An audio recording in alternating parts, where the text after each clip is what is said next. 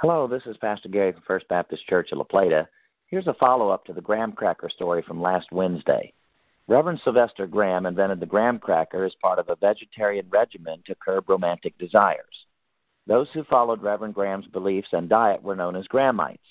One particular Grahamite, Dr. Harvey Kellogg, was superintendent of the sanitarium in Battle Creek, Michigan.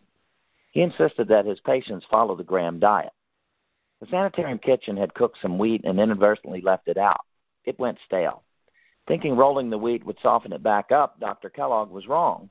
The wheat came out hard and in flakes. Since the flakes were vegetarian and bland, Dr. Kellogg fed it to his patients who rather enjoyed it. Will Kellogg, Dr. Kellogg's brother, also worked at the sanitarium but was not a Grahamite. Will added sugar to the flakes, much to his brother's consternation, and ended up founding the Kellogg's Corporation, now an $18 billion company.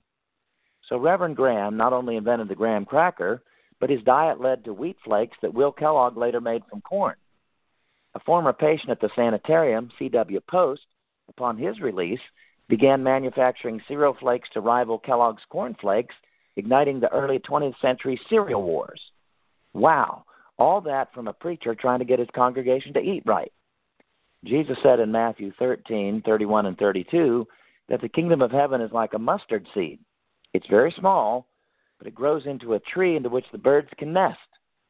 God's kingdom continues to grow, and we get to watch it happen.